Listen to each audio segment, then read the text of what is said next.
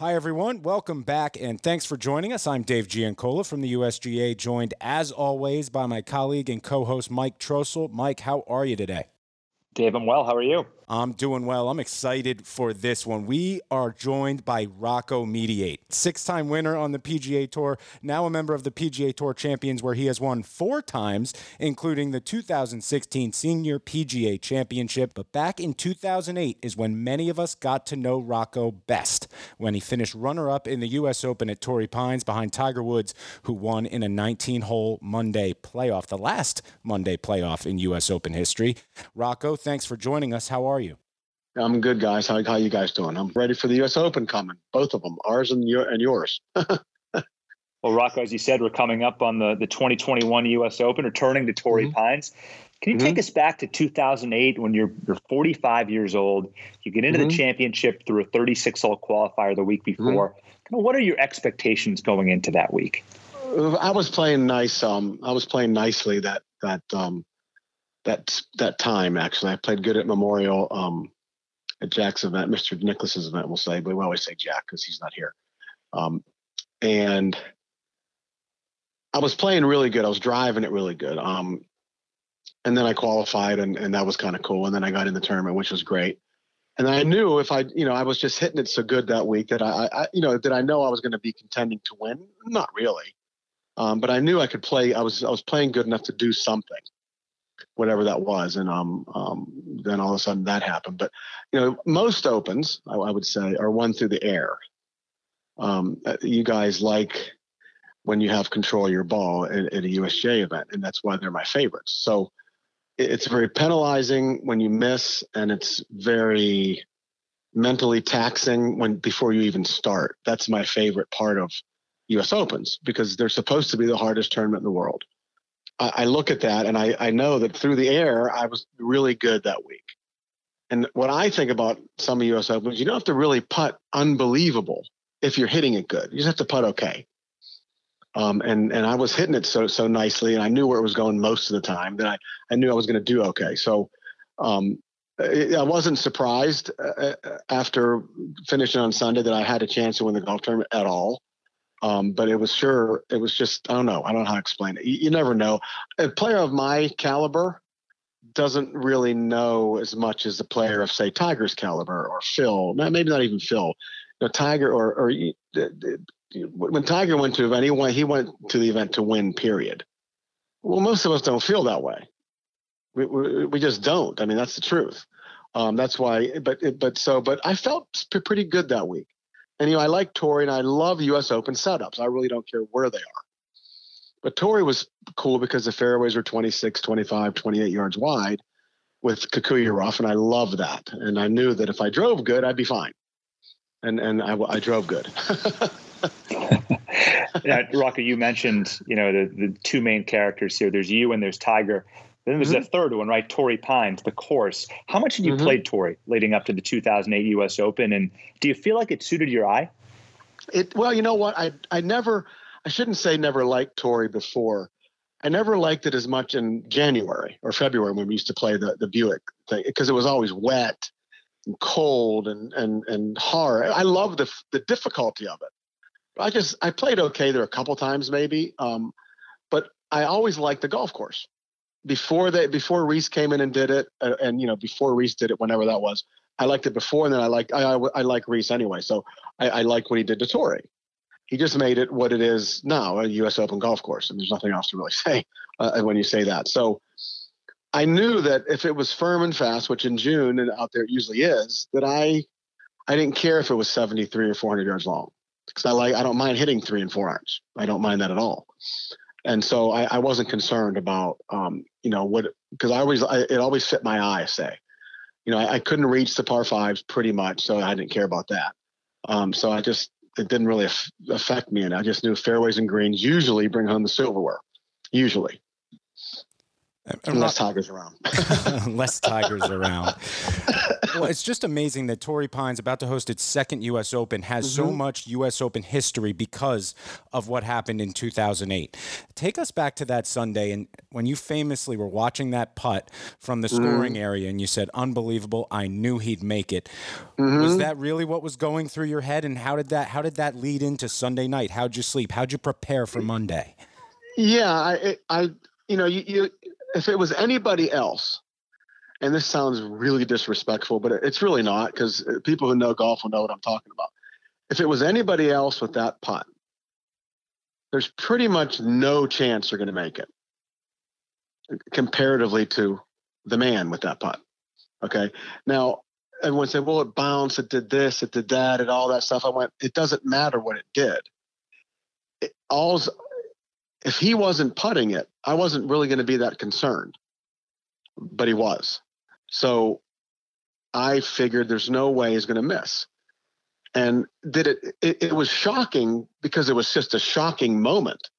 It, it, like shook you. I mean, even me, I'm like, holy crap, I, I knew he'd make it, but God damn it, he did. You know, there, there's a difference, right?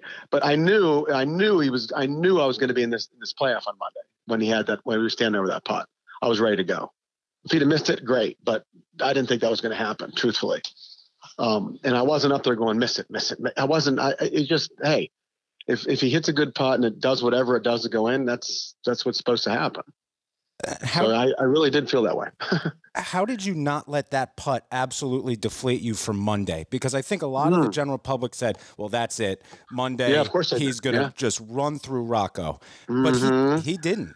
You forced well, 19 I have some, holes. I have, I have other. I have a little. You know, I've told this story a lot, but I, I haven't told it to you guys a lot. Um, the thing about that is, months before that, whether it's months or a year before, I don't know when it was. It was. It was several months before that open.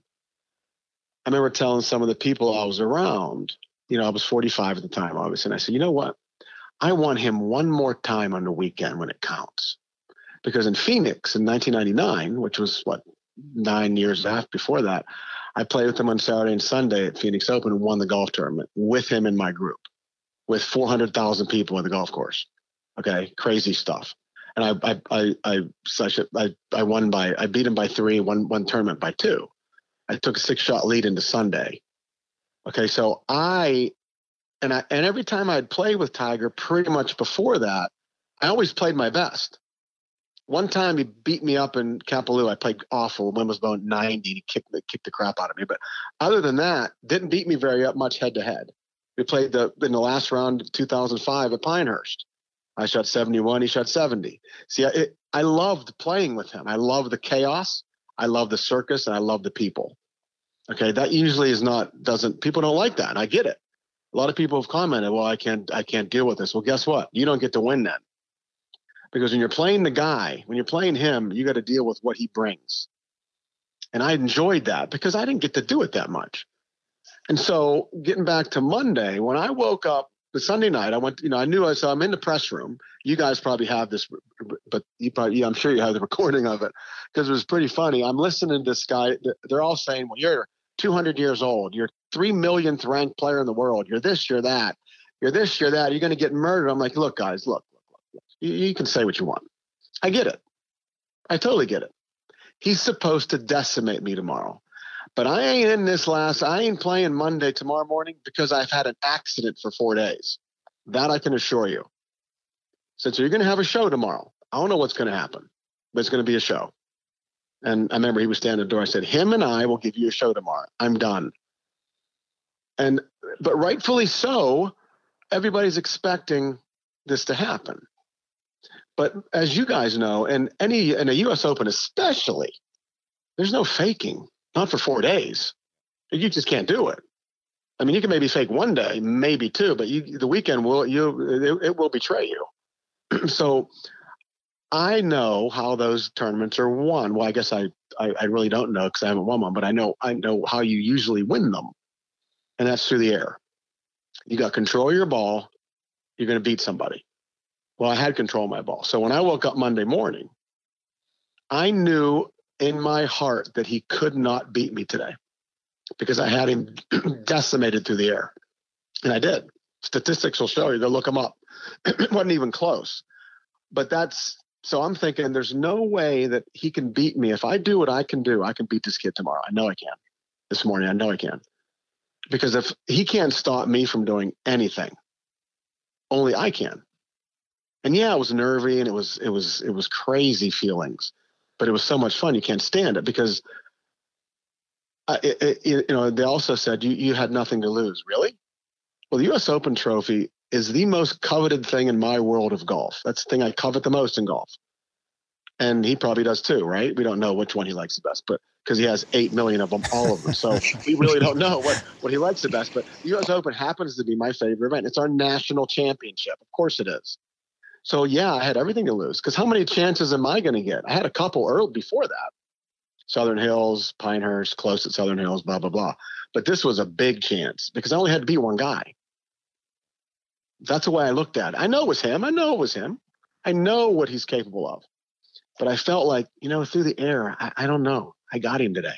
And I did, but I just didn't beat him on the greens. That's just an unbelievable so, mindset because so many people, weird? Yeah, so many yeah, people would weird. say, "Give me anyone but Tiger," and you're saying, "I no, want him no, one no. more time on the weekend." No, I wanted him, and I got him. I mean, good lord, did I get him? I was pissed off on Saturday that I didn't get to play with him Sunday. You know, Rolfing, I go, you know, I had I'm on the 18th fairway because I, I could never reach. I reached 18 the first day. it was a little downwind, but I could never reach it. So that's why I was trying to hit those big hooks out there so I could see if I could run one up there, but um, off the tee. But um, I remember I'm in the right, uh, just in the right edge of the fairway on Saturday, and he's he just finished in front of me. I think he was, yeah, he was in front of me.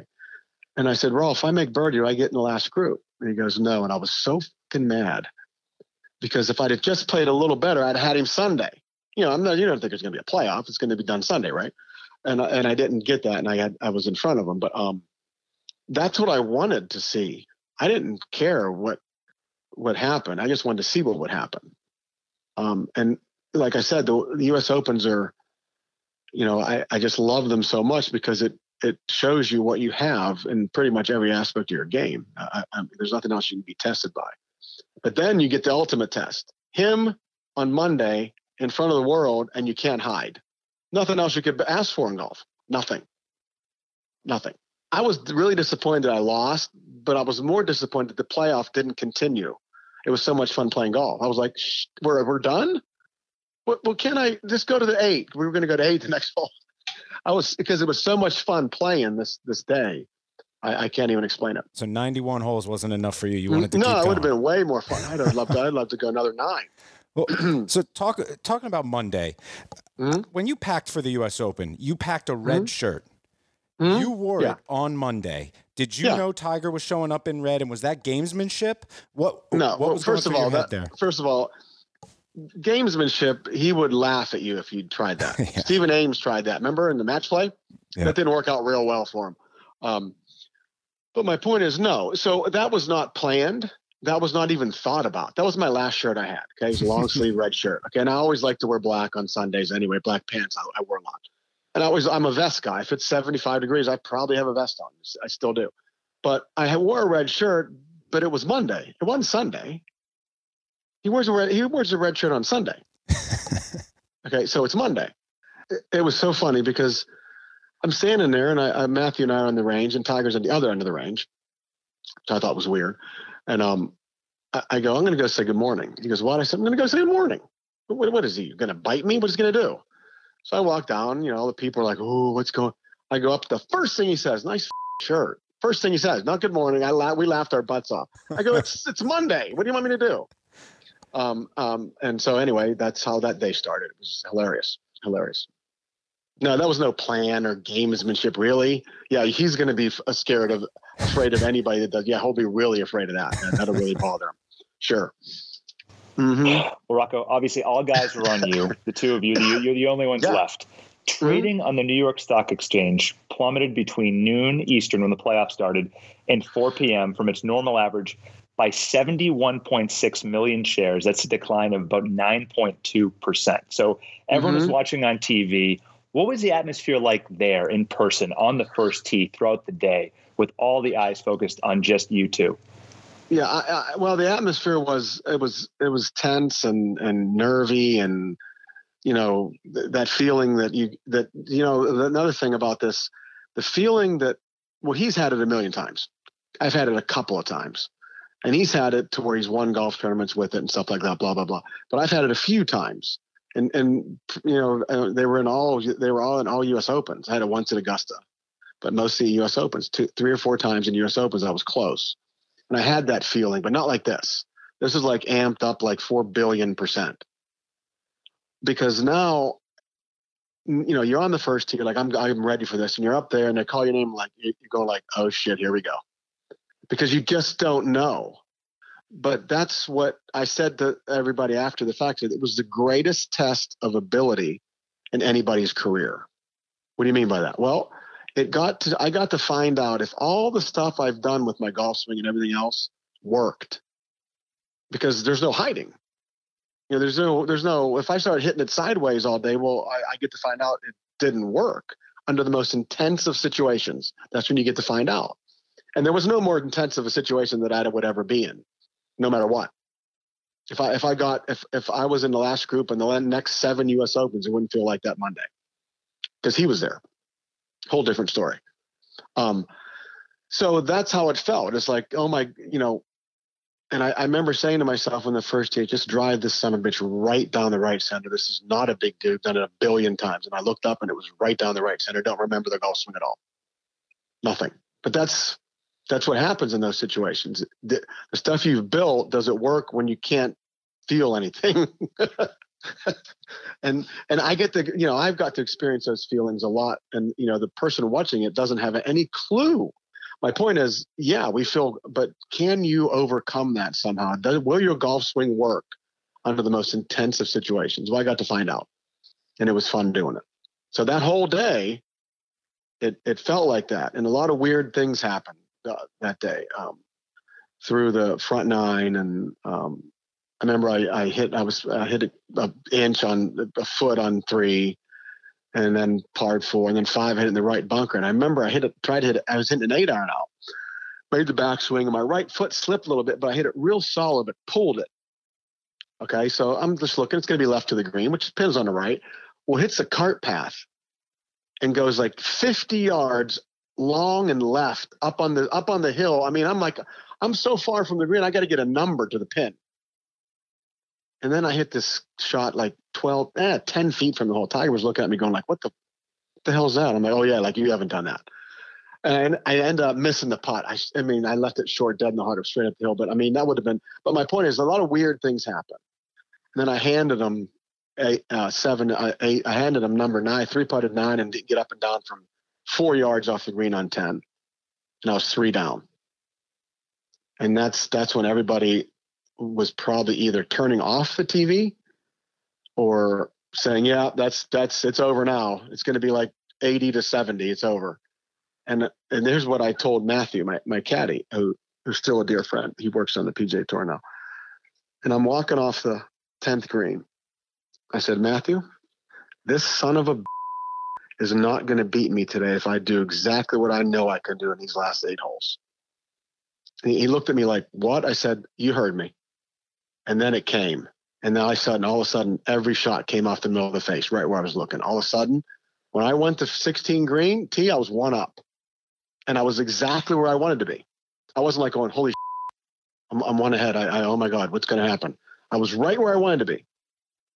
So it was one of those things that you can't you can't even draw it up. You can't even you you, you know, and you know he had to be going. Man, I guess it's not over. He was probably you know I don't know what he was thinking. We haven't we've never talked about it. Um, I've never got to sit with him for ten minutes and talk about it with him, which would have been so much fun. But um, you know, that's how those things go. I mean, U.S. Open, you know, I said, if I do what I know I can do, I'm beat him today. And, and, you know, I damn near did. It was so much fun. It's amazing you've never had the chance to talk about it 13 years later. Mm, no, if you did have that chance, what would you mm-hmm. ask him? What would you What would you say? What What would you want to know from Tiger about that? Well, first of all, what he thought about the day, um, um, what he expected of me, because he's he's very calculating. Um, when, when I when I I'll tell you how calculating is. When I beat him in Phoenix, this is a hilarious story. Um, when I beat him in Phoenix, Um, and it's funny, I get to say that when I beat him in Phoenix on the weekend won the tournament. Thank you. Did I mention that I beat him in Phoenix yet? No, I don't think I have. Um, because how many times I'll, I'll, get to tell my children forever, I beat the best player in the world this weekend. It was so cool, right? Anyway, um, if, you know, and I also say if we play ten days in a row, he's probably going to cut me nine of them, but that's okay. What about the other one? Because he's supposed to beat me nine of them. So anyway, so uh, 99 after Phoenix happens, the following year, myself and Lee Janzen fly over to to um, Ireland to play some with Tiger, and O'Meara was over there, so they invite us to play. I don't know how it got happened, anyway, they flew over themselves, and Lee and I took a commercial flight over because we didn't get to go with them. So we meet them in Ireland. We're going to go play some of the Irish courses, and I'm in. I'm in so happy because I'm going, and we're going to have a great time. It's just t- no one there and um, we're going to be taken over and taken around in helicopters. No one's going to know when we show up because it's Tiger. Blah blah blah. It's so cool. Well, we get in that night and uh, we, we meet those guys. I don't know what, what's going on. Where I was, he goes, "Hey, after you get changed, uh, come on downstairs. I want to talk to you." I'm like, "Well, the guy wants to talk to me. I'm happy to." So I go down. and have a scotch. I think he has a beer or something to sit there. And he, he said, "I only have one question." So what? He goes, What were you thinking about in 99 in Phoenix? A year and a half later. Now, why do you ask that question? A year and a half later of me. Why do you ask that question? Think about think about the answer for a second. Why, under all those circumstances in 99, all the chaos of Phoenix, half a million people showed up that week. Not because I was playing. Okay. We had to tee off the back nine on Saturday because of a fog, of a frost delay in the morning. He needed to be on the TV time. Okay, we had to tee off leading the tournament. We teed off ten because we wanted to have they wanted TV time, right? And anyway, I end up winning the golf tournament with him for two days. Why do you think he asked me the question? How in the hell did I do it? No one does that crazy. Not there against him, but see, I, I love that because I don't get to do it that often. So I take advantage of the times I get. Whether I win or lose, I still take advantage of them. And I think that's why he asked me. I don't know. I never asked him why he asked me. But he did say, no one, he said, you, you played. I said, well, you can't stop me. Only I can. So there's, you know, I, I, I look back at a lot of things. Like I said, I've never talked to him. I could be completely wrong on these comments. I never asked him. But if you guys ever noticed the playoff, um, what is Tiger most famous for when he does something amazing, like on the 72nd hole at Torrey? What does he do? The fist, pumps, pump. goes bonkers, right? Cool, right? It's fine. Doesn't bother me any. What didn't he do on Monday once? Not one time. And he had about eight chances to do it. Not once did he do it. I wonder why that was. Because I think he knew I didn't care it was him on the other side. I think that's what he thought. I think that's what he thought. I don't know because I didn't. I respect it. I love playing with him. He's the best. We all know that. But I didn't care who I was playing against. It didn't matter to me.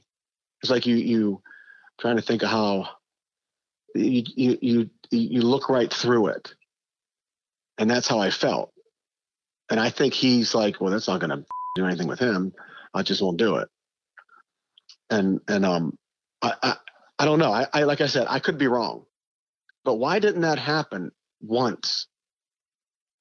You know, it, it, it just didn't. And, and, I remember when we got done, I missed the putt, the whatever 15, 20 footer, just missed it. He went over to shake my hand. I went, no, no, no, no. And I gave him a hug and I, he was in shock. Shock. I'm like, no, no, we had, this was way better than a shake, a handshake here, kid.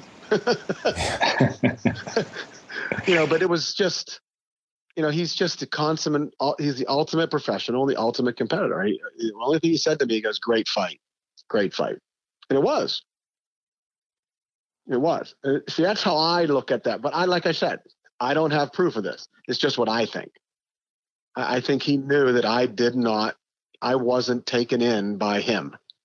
He knew I respected him. I still think he's still my favorite guy to watch. Still, um, he knew I loved him. He knew I respected him. He knew I loved his dad. All he knew all that, but he also knew that I he I can't stop this guy from doing what he's doing. I just have to do my thing. A lot of guys he stopped before the before it happened. Understandably, sometimes, but because if you couldn't deal with If you couldn't deal with what he brings, you had no chance. I loved what he brought. I wish I could do it every weekend. Well, back then, now it probably would be embarrassing, but back then, but you know, back then I wish I could do it every weekend. Wow, I feel like I'm in yeah. philosophy class. This is a this oh, it's crazy. and and think about these made these great players. When I did that Fox thing, the the the Tiger, whatever it was called. Um, besides that Fox thing being a beating, it kind of beat me up a lot. Like, why is who do you think the, this guy's from? Uh, this guy's from Greensburg. He's his this this blah blah. But he's he was nothing in golf. Who's he think he's going to beat Tiger? Then I'm thinking, Tiger's dad was in the military. They didn't have anything either. What are you talking about? He came from.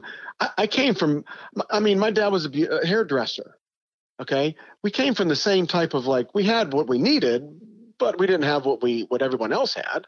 I'm not comparing myself to him whatsoever. I'm just saying, really, he was he's just the better player. There's no uh, how do you talk about someone like that? But what what I noticed, if you think about, it, they said, you, would you consider yourself a great player? Tom Rinaldi asked me. I said, no. There's no hesitation. He goes, what do you mean no? I said, no, not even close to a great player. I'm a player. What's a great player? Guys who win tons and tons of golf tournaments and multiple, multiple majors. Not one major and 20, 10 golf tournament. That's just a player. But five or six majors and 20 or 30 golf tournaments, there's only a handful of them. Tom Morris, Bobby Jones, Walter Hagen, um, Sam Snead, Ben Hogan, Gene Sarazen. Um, you keep going, keep going. Trevino, Nicklaus, Watson, obviously Tiger. Uh, Phil, you could put in there now, five majors and 40 some golf tournaments. Really? That's a great player. Ain't many of them. A lot of good players. I'm a good player. I was, I was a good player in my time, a good player. That's it. No, uh, did I did I teeter on greatness? No. What if you'd have won the Open in 08? What did I just say? That would have given me one one major and five PGA Tour events. No, that's not a great player. Rocco, I'm gonna I'm, I'm, gonna read you a quote from a great player, and this is about the 2008 okay. U.S. Open. The okay. Tiger is my friend, but I was rooting for Rocco. And that comes from mm. Arnold Palmer.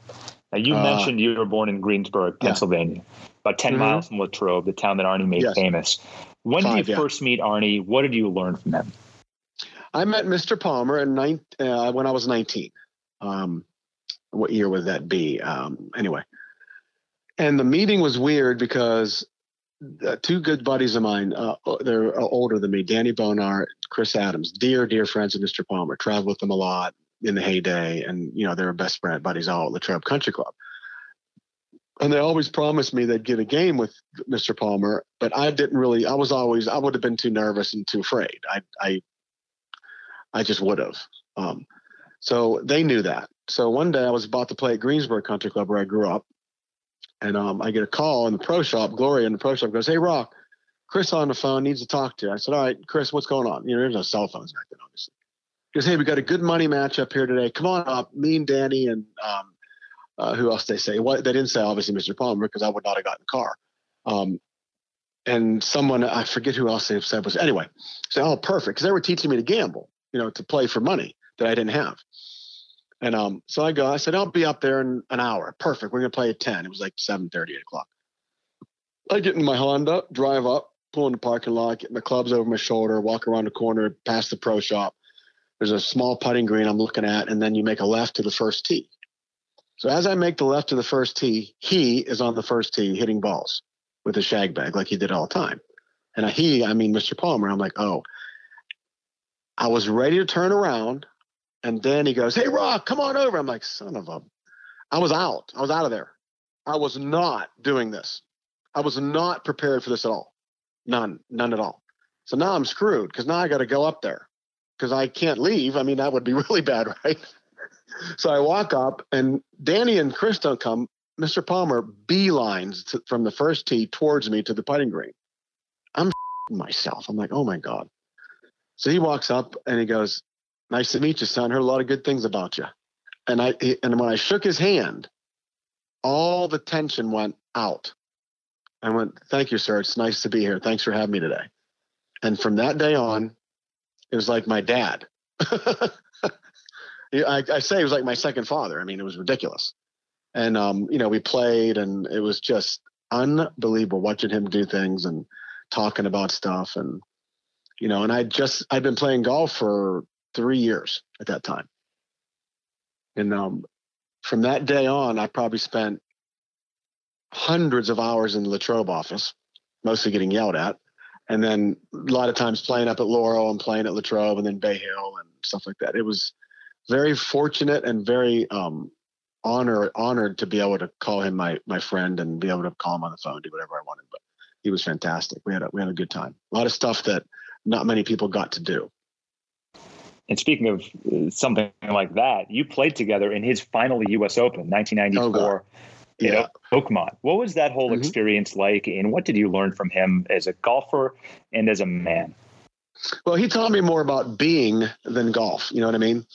More about the way to be and the way to act and the way to, or at least the way to attempt to act. But th- that week, I got a call earlier um, in the month about was I going to play because I was injured. I didn't. I played one tournament in Tucson in '94 because I had surgery. I ended up having surgery a week after that, a month after that Open at Oakmont. But um, I was hurt and bad, and I played Tucson and I couldn't play anymore. And then they said they were going to pair me. USGA were going to pair me with Mr. Palmer. Am I going to play? And this was in like, I don't know, maybe late May. I don't even know when they said that. And I hadn't played since February. And I went, well, yeah, I'm going to play. And I had no idea if I could even like swing a golf club. I hadn't swung a golf club in months. So I, I commit for Westchester because I'm still exempt on the tour, but I can't play. So I get ready, go to Westchester, make the cut, play four days. I'm like, I'm going, I'm going to Pittsburgh. I'm playing with the boss, the king, and I never called him the king. I always called him the boss. And um, I'm I'm the coming. I'm there. I mean, I'm gonna crawl around if I to do this thing, crawl around.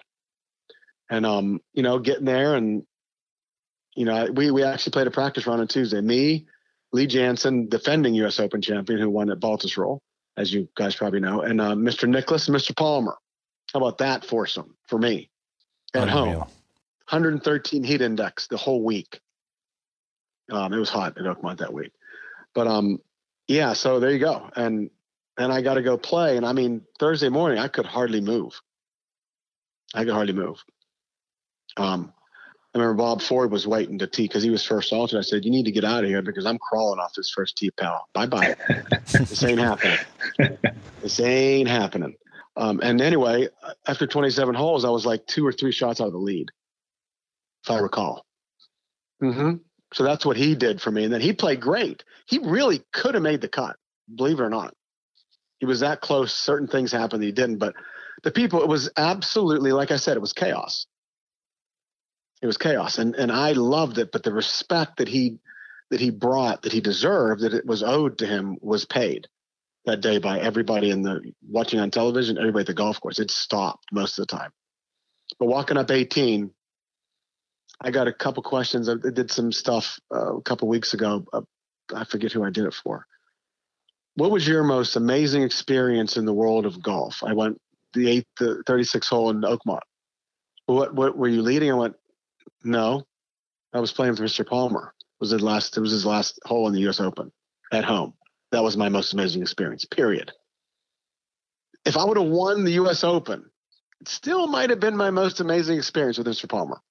Because really, at home with him, he brought golf to what it is today, um, believe it or not, or, or, or, whatever. He did. He's he's you know he made it what it is today. Still, he started all this stuff, and what he got was what he you know you know what it, you saw what it meant to him you know, I we stopped. I stopped everybody 75 yards out on 18. I said, let's just watch this.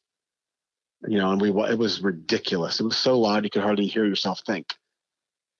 And um, you know, I, I had to I had the cut made easily, and um, I had a two putt from like 20 feet. a nice shot in there, and he damn near made par. He hit it in the he hit it right rough. Hit it anyway. He almost made par.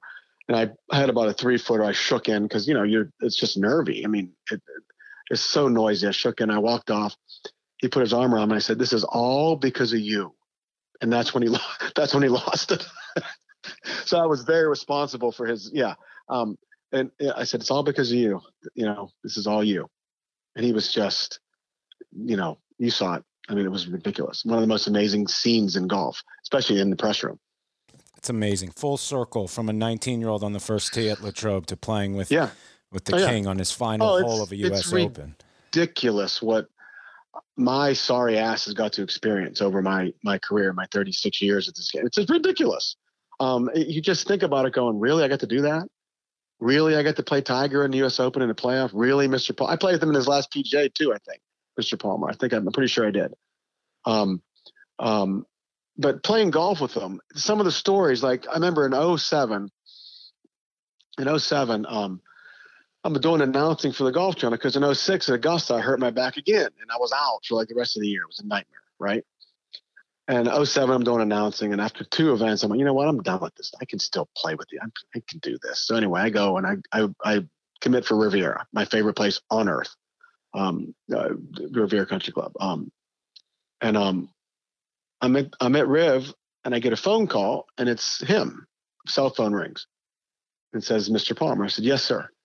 He goes, well, uh, well, you haven't committed for Bay Hill. And I said, I'm not going to commit for Bay Hill. I'm not exempt for Bay Hill. He goes, well, I mean, you know, I'll help you out. I said, you're me out enough. I said, no, I'm not coming. I said, but I'll, I'll make you a deal. This is how he was. You watch how I play the next three weeks. If I play good enough that you think I should play in your tournament, I'll play. He goes, that sounds like a fair deal, kid. I said, all right, talk to you later. Bye. Well, I come in, I finished seventh at Riviera. Seventh. I, you know, I didn't have a chance to win, but I played my butt off. Top 10. I'm so happy. I get to the house I'm staying at. Not 10 minutes, the phone rings. And all my buddies are standing around with me. I'm staying with the Shaws. And here's how the phone call went. Yeah, yeah, yes, sir. Thank you. Yeah. Uh-huh. Oh, Tuesday morning. But all right, I'll see you in the morning. Bye. So he was saying you want to play Tuesday morning at Bay Hill when you get down there. I said, yeah, I'll be in. I said I'll be in Monday night. We'll play Tuesday morning. Done. Call me that night because he watched. He said, if you play great, you know, I said if I play great, let me play. If I don't, hell with me. And that's that's him. And we had a lot of talks like that over the years to where knockdown drag out stuff. Like when I won Greensboro, I beat Elkington in a playoff. And I'm doing an outing at Laurel Valley, his other course up there that Monday, right after the right after I won. Doc Giffen comes up. I'm out in the golf course. He goes, "Hey, uh, the boss wants you down at the office when you're done playing. He needs to talk to you." I said, "Oh, great. He's going to tell me how good I am. He's so proud of me. I can't wait till this day's over." I get done, take care of everything. Boom, right to the office. I sit down. He's sitting there, and he has his little reading glasses on. He peeks up over and he goes, "So, uh, I see you backed yourself into one yesterday, huh?" I'm like, "What?" Now I'm now I'm pissed. I'm like, what, what are you, what are you talking about? He goes, well, you're on the practice tee, you know, you, you posted a score and then you had to go into playoff. I went, Elkington birdied the last two holes to get in the play. What are you crazy? We got in those arguments all the time because he wanted to push me, push, push, push, push, push. It was I loved it, but he made me so mad half the time, and that's what he wanted to do. But he was always, you know, at the end he goes, "Well, it was really nice playing, but I, I you should have won that outright." That's the way he was. I said, I don't do what you do. You only did what you did. you didn't understand that part. But I, like I said, I, have had it was ridiculous. My my for my having him as a somebody to sound. I mean, really, I can call him and sound things about golf off to him. Really, are you kidding me? Who? I mean, I wasn't the only one, obviously, but I was one of them. So I got to do that stuff, and it was really cool. It's incredible. And yeah, while, it was crazy. While we're in your home state of Pennsylvania, or at least figuratively mm-hmm. in Pennsylvania, Mike Davis, a Pennsylvania mm-hmm. native himself, who I know you knew uh, as mm-hmm. a youngster, as he takes kind of uh, his final lap as CEO of the USGA, what's it mm-hmm. been like seeing his journey in the game and his rise in the game of golf? My, my, Mike, I love my, I, I just love what he's what he's what he did. Um, I just loved the way his setups. I loved what he thought. I loved the cuts, the rough cuts, the different cuts, the, the stuff that made it what it what it is. I mean, I like hey, I like Tom Meek stuff. Okay, I liked I liked all the stuff because it was all U.S. Open. But Mike was he was just a he's just great. We talked a lot um, sometimes before that open, obviously during that open, he was they were following us in the last group. I had him laughing half the time. He was, he was like couldn't believe some of the crap I was saying to him. He's probably going, "You do realize this is a playoff for the national?" Yeah, I, I know where I'm. I know where I am. I'm good.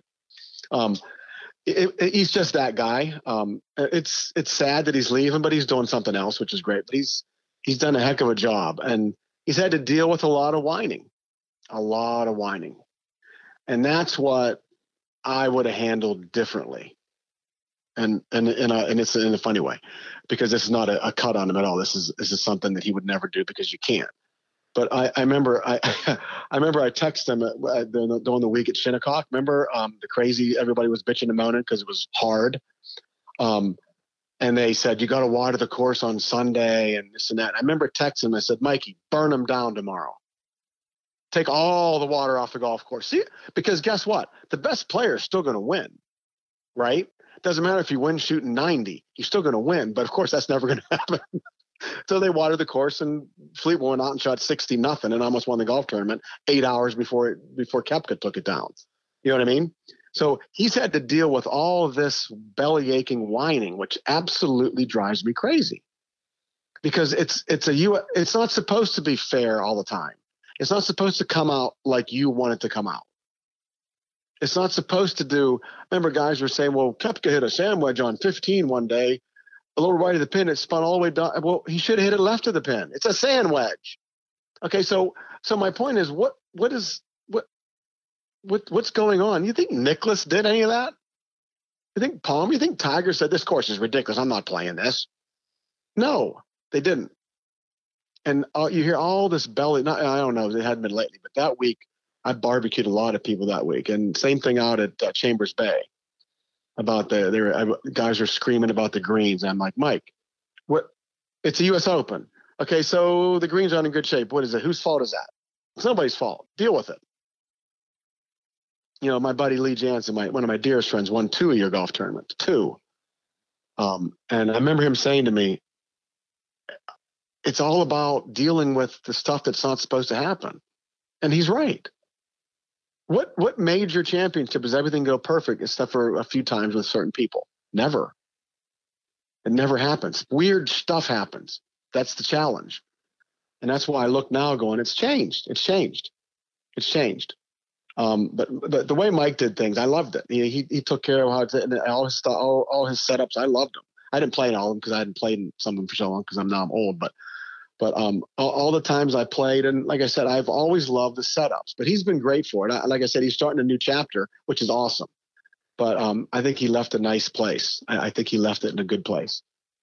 And um, um I think I think you guys think that too, obviously. But I, I do. Yeah, excited to see what he does as he moves on to kind of his passion. He'll be good at it. He'll yep. be good at golf, it, more likely. So golf course architecture. Excited to see mm-hmm. what Mike Davis does after this summer when he transitions out of his role as the CEO. But we know he'll be around the USGA as a friend and mentor to all of us, and we're oh, excited oh, for that as well. Uh, Absolutely, Rocco. Last one before we let you go, as we're talking about you playing in USGA events. Back in mm-hmm. 2013, you finished tied mm-hmm. for third at the U.S. Senior Open at Omaha Country Club, which just so happens to be the host venue this upcoming July. What do you remember about that week and the course itself? Perry Maxwell masterpiece. That's what I remember about wow. it.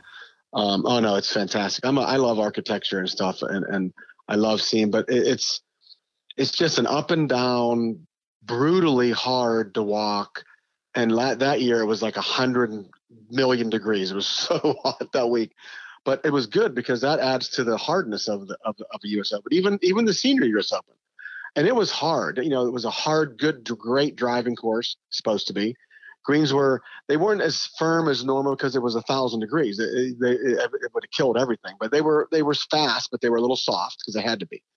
Um, but the rough was up, and like I said, it's a senior U.S. Open, but it was still a U.S. Open, and um, you know, it, it was just I just love those events. Um, and this year I can't wait for it too. I mean, the, the hardest hole in, in, North America and that week will be the 10th hole at Omaha Country Club. I can tell you that 10 or 8, one of those two. But um, it's just a good setup. It's a good U.S. Open setup. It's long enough, um, um, um, and you know we can still handle some certain distances, but and it's got some cool closing holes, and it's just a good little golf course. And I shouldn't say little, but it's a good course. I mean, Maxwell was really good at what he did, obviously.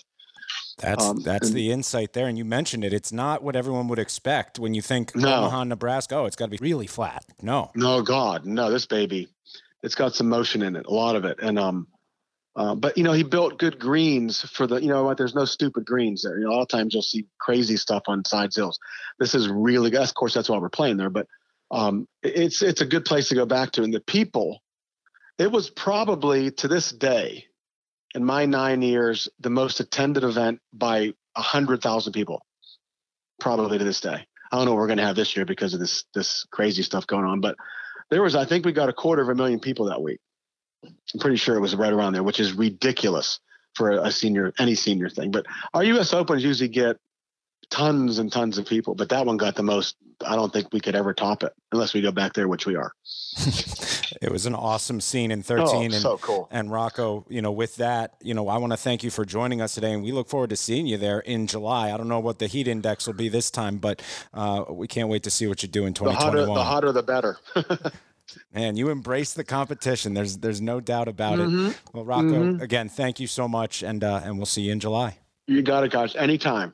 Awesome. And thanks everyone out there for joining us. If you want to relive that 2008 US Open at Torrey Pines, head to the USGA's YouTube channel and check out that feature film titled US Open Epics Tiger and Rocco. It's an awesome production as the curtain is pulled back on one of the greatest weeks in major championship history. And again, don't forget to tune in to the U.S. Senior Open and Rocco Mediate July 8th through 11th from Omaha, Nebraska. You can catch all the action on Golf Channel and Peacock. So for our guests, Rocco Mediate, and my co host, Mike Trostel, I'm Dave Giancola, and we'll talk to you next time.